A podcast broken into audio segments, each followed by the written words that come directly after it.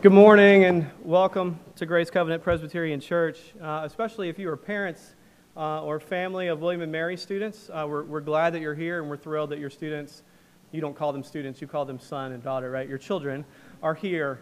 Uh, my name is Ben Robertson and I am the campus minister at William and Mary with RUF or Reformed University Fellowship. So um, it's a privilege of mine uh, to work with many of your children and to be here, and, and, we're glad you're here. And I would love to meet you uh, after the service if you have time. I know if you have to get out of town, uh, get on out of here, but I would love to meet you afterwards. Uh, for those of you who've been around who aren't visiting, uh, you know that we're in the middle of a series on the Psalms. And uh, this morning we're going to be looking at Psalm 75. Psalm 75, which is a psalm, a song about the judgment and justice of God uh, most ultimately seen in uh, the, the Christian doctrine of hell. It's a heavy subject, it's a serious subject, and yet we see it uh, reoccurring throughout the Psalms, throughout the Scripture, and hear God being praised even for his justice. So let's look together at Psalm 75, starting at verse 1. It's on page 487 in your Pew Bibles.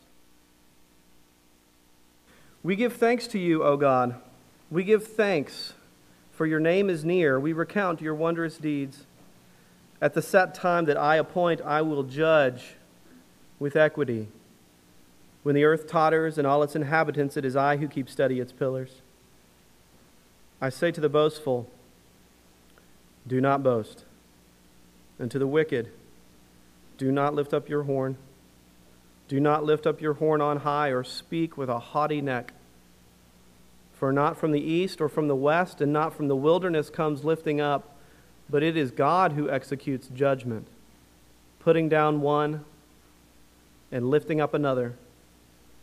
For in the hand of the Lord there is a cup with foaming wine well mixed, and he pours out from it, and all the wicked of the earth shall drain it down to the dregs.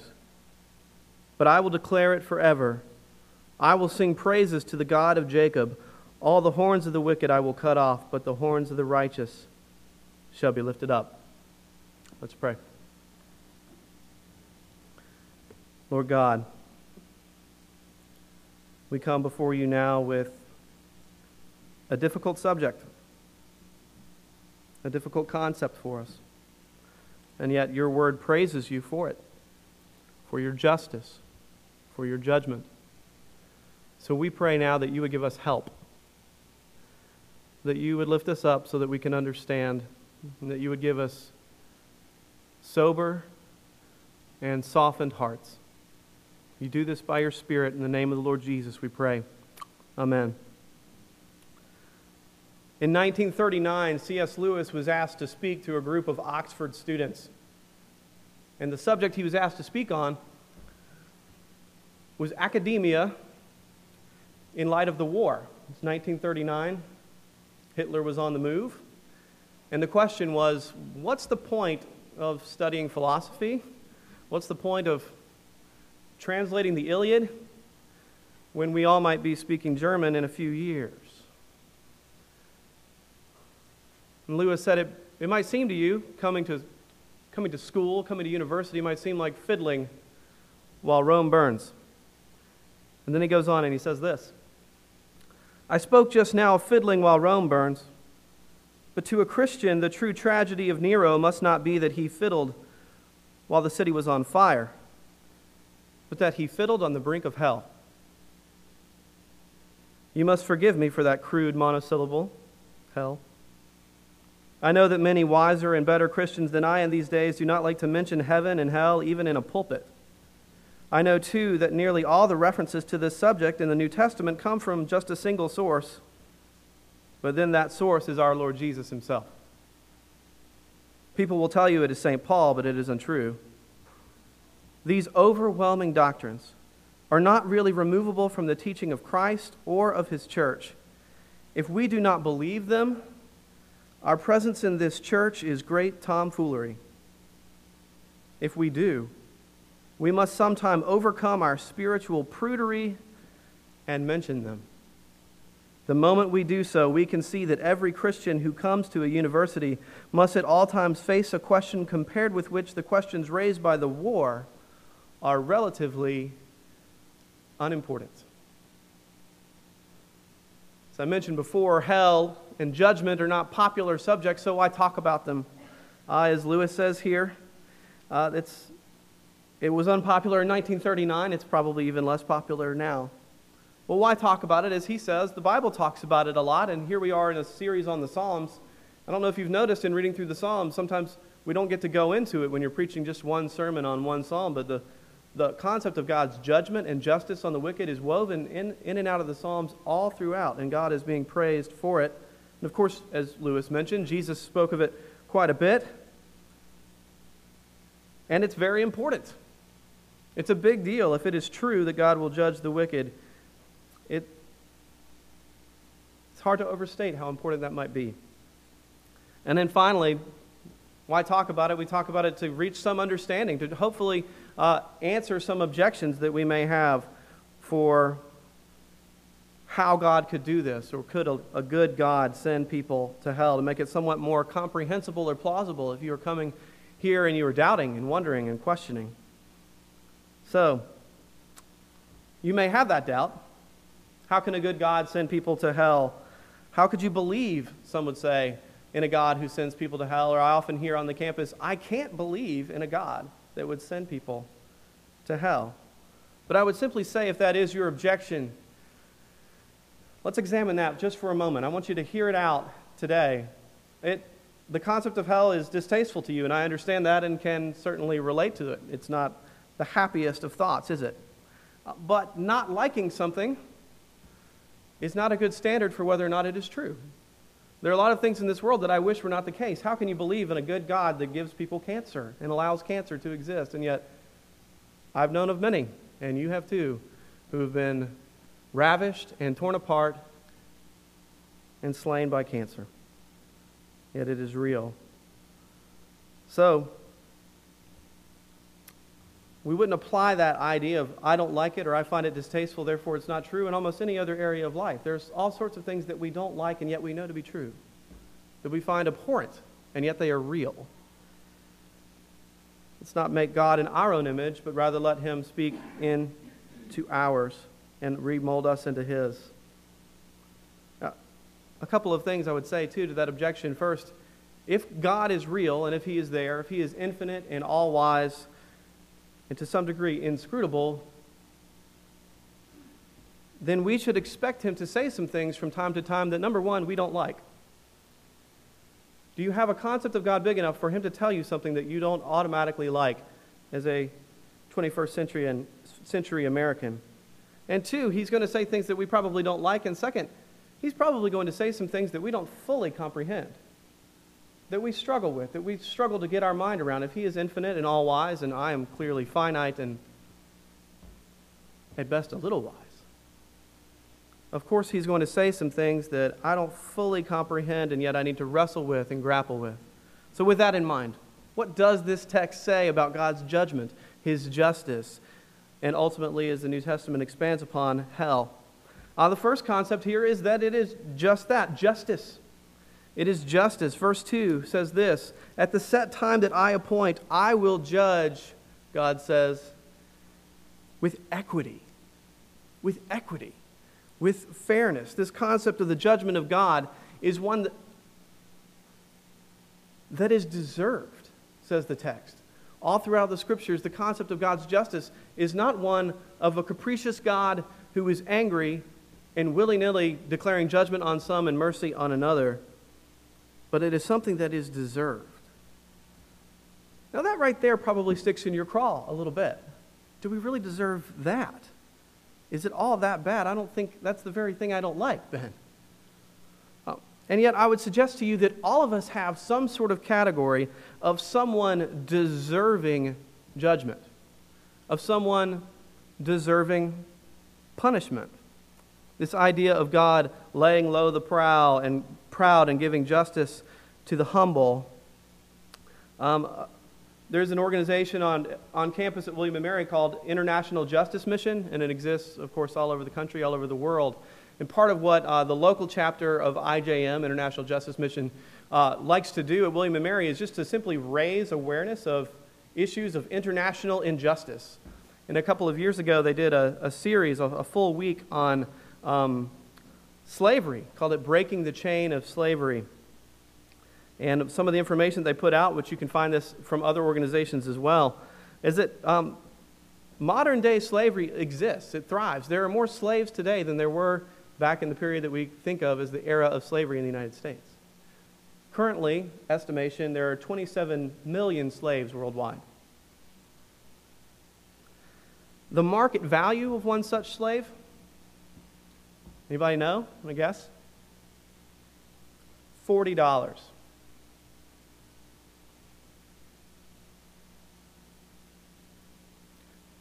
Dinner for three at Applebee's or human soul? And the vast majority of that trafficking of, of human slavery, some, some of it's forced labor, the sweatshops that we hear of, but a vast uh, chunk of it is for the sex slave trade. $40. Uh, 27 million, and it's going on in our own country. Not all 27 million are in our country, obviously, but there are tens of thousands right under our own nose. Uh, we live in a cruel world. Now, you think about that man who buys an eight year old little girl for $40, or the man who sold that little girl to him. You want something done about that? Oh, we got them some behavioral therapy and they'll never hurt a soul again, so we're just going to let them. but what about her? You want something done about that? You have this idea of justice. Uh, many of you know Matt Garrison, who's now continuing to take uh, seminary courses via distance. And one of the seminary courses he took a couple of years ago, he said the professors told he and the other students about a student that they had previously had, who I believe was from uh, somewhere in Central America, who had been a part of a group of, of workers who had decided that they were being treated inhumanely and had spoken to the authorities and had more or less unionized and said that we are were being treated unfairly, and he was a leader of this group of people asking to be treated better. A knock on his door at 3 in the morning.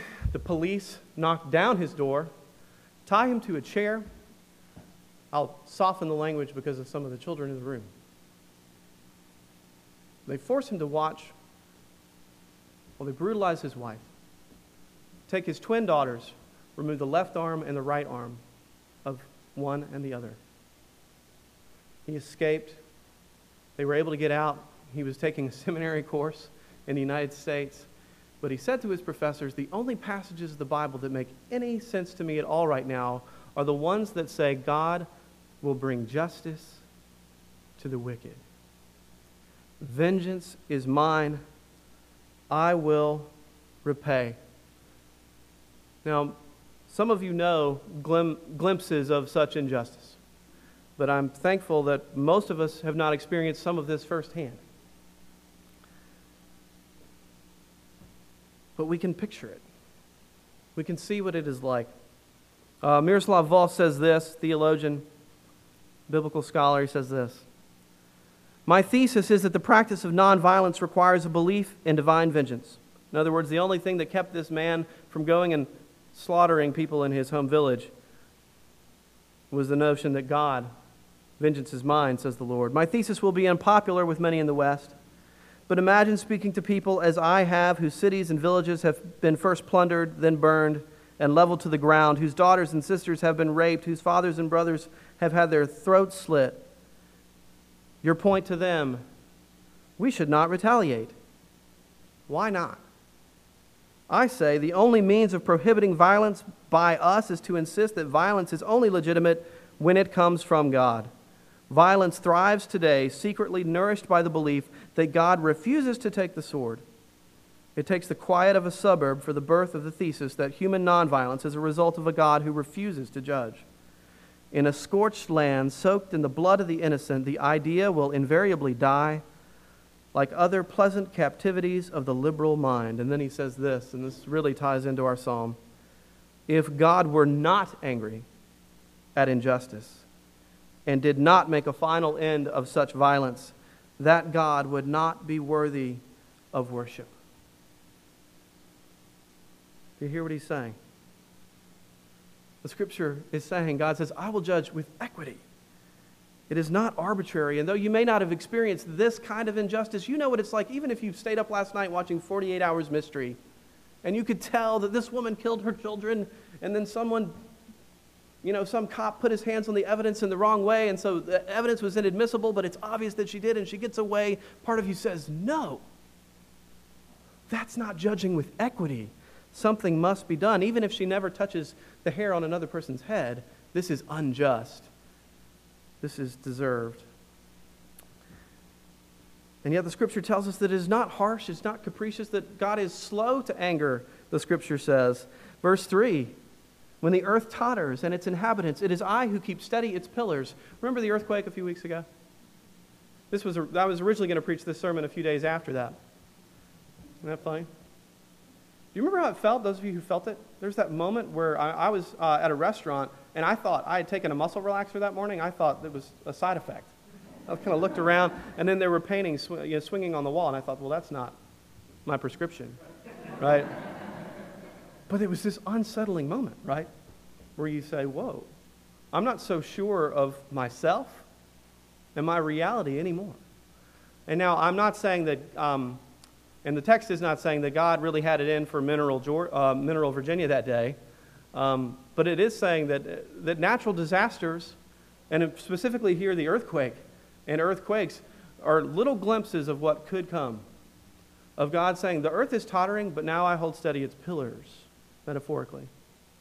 I'm holding it steady. I'm withholding that judgment that could break in at any moment, that there is a patience, there is a waiting, and yet there's that moment. I don't know if you, uh, I, I certainly felt that little bit of woe, the fear of God that comes in, even at that slight little tremor that we had. This idea that God is patient, and yet at the set time when He appoints, He will judge with equity.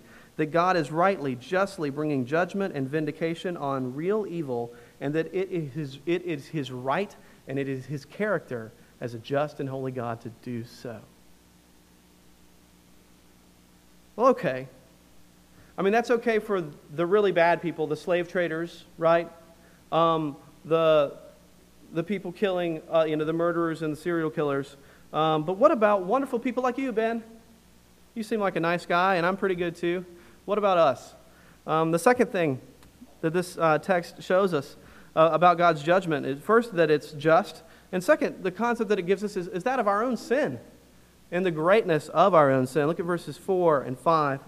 I say to the boastful, do not boast. Ever boasted?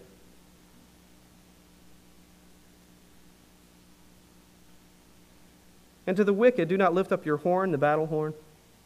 Do not lift up your horn on high or speak with a haughty neck. Love that image, the haughty neck. Or in Proverbs, where it talks about haughty eyes and the list of things that God hates. You've probably never sold a slave or committed mass murder, but have you had a haughty eyes? Spoken with a haughty neck. This idea of arrogance, of boastfulness, of lifting up yourself, where the text says, No, God is the one who lifts up and puts down. And here's the idea of our sin that it's worse than we think, but not only that, but the direction of it. See, haughtiness will never lead to happiness, will it? If you are haughty, if you are arrogant, then you always have to grab the first place. You always have to be on top. You can't ever be content with where you are or where others are. You have to be God instead of letting Him be so. This idea of boasting or haughtiness. Romans 1 says this Paul writes that the wrath of God is revealed against ungodliness. That God's wrath is revealed. And then it goes on to describe mankind, and it says that claiming to be wise, they became fools. That is, they spoke with haughty necks. We spoke with haughty necks. And then it says this that God's wrath is revealed in this, that therefore God gave them over to their desires. The wrath of God is revealed that as we speak with haughty necks, and then God gives us over to our very own desires. God's wrath is demonstrated, Paul says, in giving us what we want. See, our sin is worse than we think it is. The idea is that this side of hell, God is graciously restraining, our, restraining the evil, that He is holding steady the pillars, and He's keeping our sinful hearts from going as far as they could possibly go. But then the idea is that one day, He reveals His wrath by letting that go, by letting you have what He want. And in hell, He will finally do it in full. Here's a reading from C.S. Lewis's The Great Divorce, where he describes this. It's a little bit long but I hope uh, you will hear it and get the idea. I think it's such a great picture. The Great Divorce is a little book by C.S. Lewis. It would take you about two hours to read, tops. And in it, it's, a, of course, a work of fiction where he describes people in hell getting to ride a bus up to the gate of heaven where they are met with people that they knew before who have come, or these spirits who come out from heaven and are trying to persuade them to think like heaven and to not stop thinking the way that they are thinking in hell. They're trying to persuade them to come in, and this woman uh, is talking about um, this woman named Pam wants to see her son Michael, who died at a young age, and she is now dead and has been in hell for some time. Michael is in heaven, and she wants to see him, and she's talking about how much she loves her son. And the spirit who's trying to persuade her to think differently has just told her that uh, even tigers have love for their cubs. That's not real love, and she doesn't like that very much. We pick up here. This is all nonsense cruel and wicked nonsense. What right do you have to say things like that about mother love? It is the highest and holiest feeling in all human nature. Pam, Pam. No natural feelings are high or low, holy or unholy in themselves. They are all holy when God's hand is on the rein, and they all go bad when they set up on their own and make themselves into false gods. My love for Michael would never have gone bad, not if we'd been together for a million years. You are mistaken. And surely you must know. Haven't you met down there in hell mothers who have their sons with them? Does their love make them happy? If you mean people like those Guthries, the Guthrie woman and her dreadful Bobby, of course not. I hope you're not suggesting if I'd had Michael, I'd be perfectly happy, even in that town, by which she means hell. I wouldn't be always talking about him until everyone hated the sound of his name, which is what that Winifred Guthrie does about Herbrat. Because, of course, Michael would be nice. Don't you dare suggest that Michael could ever become like that Guthrie boy. There are some things I just won't stand for. What you have seen in the Guthries is what natural affection turns to in the end if it will not be converted. It is a lie, a wicked, cruel lie. How could anyone love their son more than I did? Haven't I lived only for his memory all these years? That was a mistake, Pam. In your heart of hearts, you know that it was. What was a mistake? All that 10 years ritual of grief, keeping his room exactly as he'd left it, keeping anniversaries, refusing to leave the house, though Dick and Muriel were both wretched there. Oh, of course, they didn't care. I know that. I soon learned to expect no real sympathy from them. You're wrong. No man has ever felt his son's death more than Dick. Not many girls love their brothers better than Muriel. You are heartless. Everyone here is heartless. The past was all I had. It was all you chose to have. Oh, of course, I'm wrong. Everything I say or do is wrong according to you. But of course, said the Spirit, shining with love and mirth so that his eyes were dazzling. That's what we all find when we reach this country. We've all been wrong. That's the great joke. There's no need to go on pretending you were right. After that is when we begin to live. How dare you laugh about it? Give me my boy, do you hear? I don't care about your rules and regulations. I don't believe in a God who keeps mothers and sons apart. I believe in a God of love. No one has the right to come between me and my son, not even God. Tell him that to his face. I want my boy, and I mean to have him. He is mine. Do you understand me? Mine, mine, mine. You see what Lewis is saying? a mother's love for her son, let go, turned in on itself, can become so ugly. Have you ever seen that in yourself? Ever been in one of those great divorce conversations? You see it when the other person's on the mother's side, but have you ever been in the mother's shoes? Do you hear what they said about me? Oh, I can't forgive them for that. Do you hear? Oh, how dare they suggest that I ever said that? I have. Can you imagine if that were allowed to grow? The idea of God holding steady the pillars is that God is holding you by the scruff of your neck, saying, No, no, no, no, no. But can you imagine if He lets you go into that? That anger rolling into murder, rolling into absurd self righteousness. There is enough selfishness, anger, bitterness, enough speaking with a haughty neck and staring with haughty eyes in each of us that left unchecked and allowed to grow for 10 years, 100 years, 1,000 years, a million years would become monstrous. Uh, there is a painting, if you can show me where to find this. I saw it years ago and I haven't been able to find it. There are actually two paintings one picture of heaven and one picture of hell. And they're virtually identical. It's a group of people sitting around a table in which there is this wonderful feast in front of them. In the picture of hell, everyone is miserable. They're angry and they're bitter. And the reason is, is because they have these absurdly long arms, like these huge pipe cleaner arms with the elbows way out here, where they can't get their hands to their faces. Their arms are so long. And everyone's trying to feed themselves, and this, this wonderful meal is laid out in front of them, and they're angry, they're grabbing each other's arms, they're furious. The picture of heaven, same pipe cleaner arms, everyone's happy and joyful, and they're feasting. How? Because they're feeding each other. They're pouring wine into each other's mouths. They're living together, not living for self, but living for the sake of others. That's the idea. There's, yes, there's this idea of God's active judgment where he pours out wrath in a punishment sort of way. But part of that punishment, according to the scripture, is letting people have what they want. I'd rather be selfish. I'd rather be God. I'd rather speak with a haughty neck. That part of what it means to be in hell, in the words of Tim Keller, is to follow the trajectory of your soul into eternity. Well, I've spoken with a haughty neck and I've boasted. Uh, and I came to church for a little hope. Uh, where's the hope in this passage? Where's the love?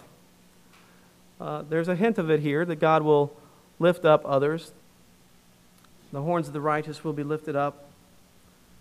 But I think it's here in this idea of the cup. The cup, verse 8. For in the hand of the Lord there is a cup with foaming wine well mixed and he pours it out, and all the wicked of the earth shall drain it down to the dregs. All through the Old Testament, this picture of a cup, you see it in Jeremiah 25, talking about God's fierce anger. And he says, and, and this cup of wrath being poured out, saying, Will your sins go unpunished? No, they will not. This idea that this picture of a cup, and this phrase here of the foaming wine well mixed, it was common sometimes to heat wine and to spice it the picture is of this very pungent, frothy, strong cup of wine, which is a representation of the wrath of God and punishment of sin. And it says that the wicked will drain it to the dregs. Well, where's the hope in that? Um, I'm going to read to you from Mark 14. This is a picture of Jesus, the Garden of Gethsemane, minutes before he is betrayed, or perhaps hours before he is betrayed, into the hands of soldiers by his former friend Judas. They went to a place called Gethsemane, and Jesus said to his disciples, Sit here while I pray. And he took with him Peter and James and John and began to be greatly distressed and troubled. And he said to them, My soul is very sorrowful, even unto death. Remain here and keep watch. And going a little farther, he fell on the ground and he prayed that if it were possible, this hour might pass from him. And he said, Abba, Father, all things are possible for you. Remove this cup from me hear it? This cup. Yet not what I will, but what you will. And he came and he found them sleeping, and he said to Peter, Simon, are you asleep? Could you not watch one hour? Watch and pray that you may not enter into temptation. The spirit indeed is willing, but the flesh is weak. And again he went away and he prayed, saying the same words Abba, Father, all things are possible for you. Remove this cup from me. And he came again and he found them sleeping, for their eyes were very heavy. They did not know what to answer him. And he came the third time and said to them, Are you still sleeping, taking your rest? It is enough. The hour has come. The Son of Man is betrayed into the hands of sinners. Rise, let us be going. My betrayer is at hand. That phrase, Abba, Father, Abba means daddy. We often talk about talking to God our Father as Abba, and we think of it in the warm, lovey dovey sense. That's not what's going on here. Children cry out daddy when they love, and are, love their daddy and are excited to see them. But my children also cry out daddy when they're terrified. And Jesus is calling out to his heavenly Father, Daddy, help. Everything is possible for you. Can you take this cup? And the answer is yes, everything is possible for me, but I can't take this cup from you if you want to die for them. This frothing cup, this foaming cup, well mixed. And Jonathan Edwards talks about it as if uh, God the Father is holding the cup under the nose of his Son to let him get a full whiff of the, whiff of the wrath that's about to come. And then is juxtaposing that prayer, that request that the cup be taken from him with his best friends, who he is asked to stay awake and pray for one hour. And each time he falls on his face in agony, begs that the cup be taken, can smell the wrath that's coming, and then he goes and sees his friends asleep. And then he comes back on his face in agony, best friends asleep, on his face in agony, best friends asleep. And it's as if the father is saying, Son, do you really want to do this? For them. And his answer was yes. That will be done. God in the flesh, afraid. Afraid of this cup that Psalm 75 is telling us about. Afraid of this cup of wrath. See, part of what the doctrine of hell and the, the subject of God's judgment shows us is not just his justice and his, and his holiness, but also his love. I don't believe in a God who sends people to hell. I believe in a God of love. Well, let me ask you this, if that's your statement. What does your loving God do about all that horrible injustice in the world? And how will that God of love fully deal with the wickedness even in your own heart? And finally, how much did it cost your God of love to love you? Because it cost Jesus, the God of the Bible, the cup of his own Father's wrath.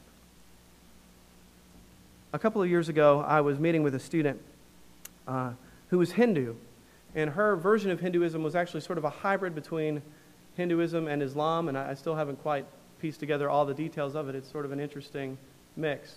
But we had been reading a book together on Christianity by Os Guinness, a book called The Long Journey Home, which is a great little book. If you're exploring the faith, it's a great little book. And uh, she was giving back the copy of the book to me that she had read, and we were talking about it a little bit.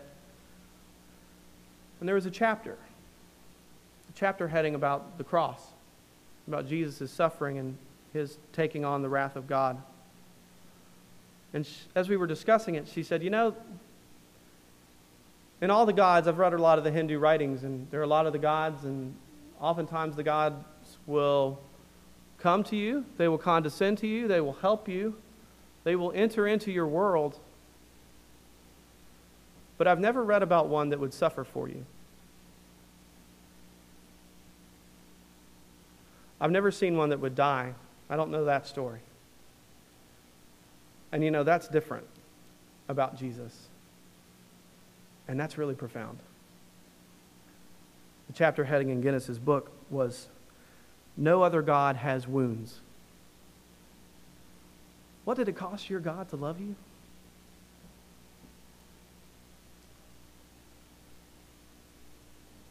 It cost Jesus hell. And we might say, I don't understand hell, and I don't like hell, and I don't like the notion of that at all. But as we say that, bear in mind that we look into the eyes of the one who has suffered it actually himself. Out of love for you his sleeping disciples, so that he might call you in and so that he might lift up the horn of the righteous by bringing you into himself. How much did it cost your God to love you? Let's pray.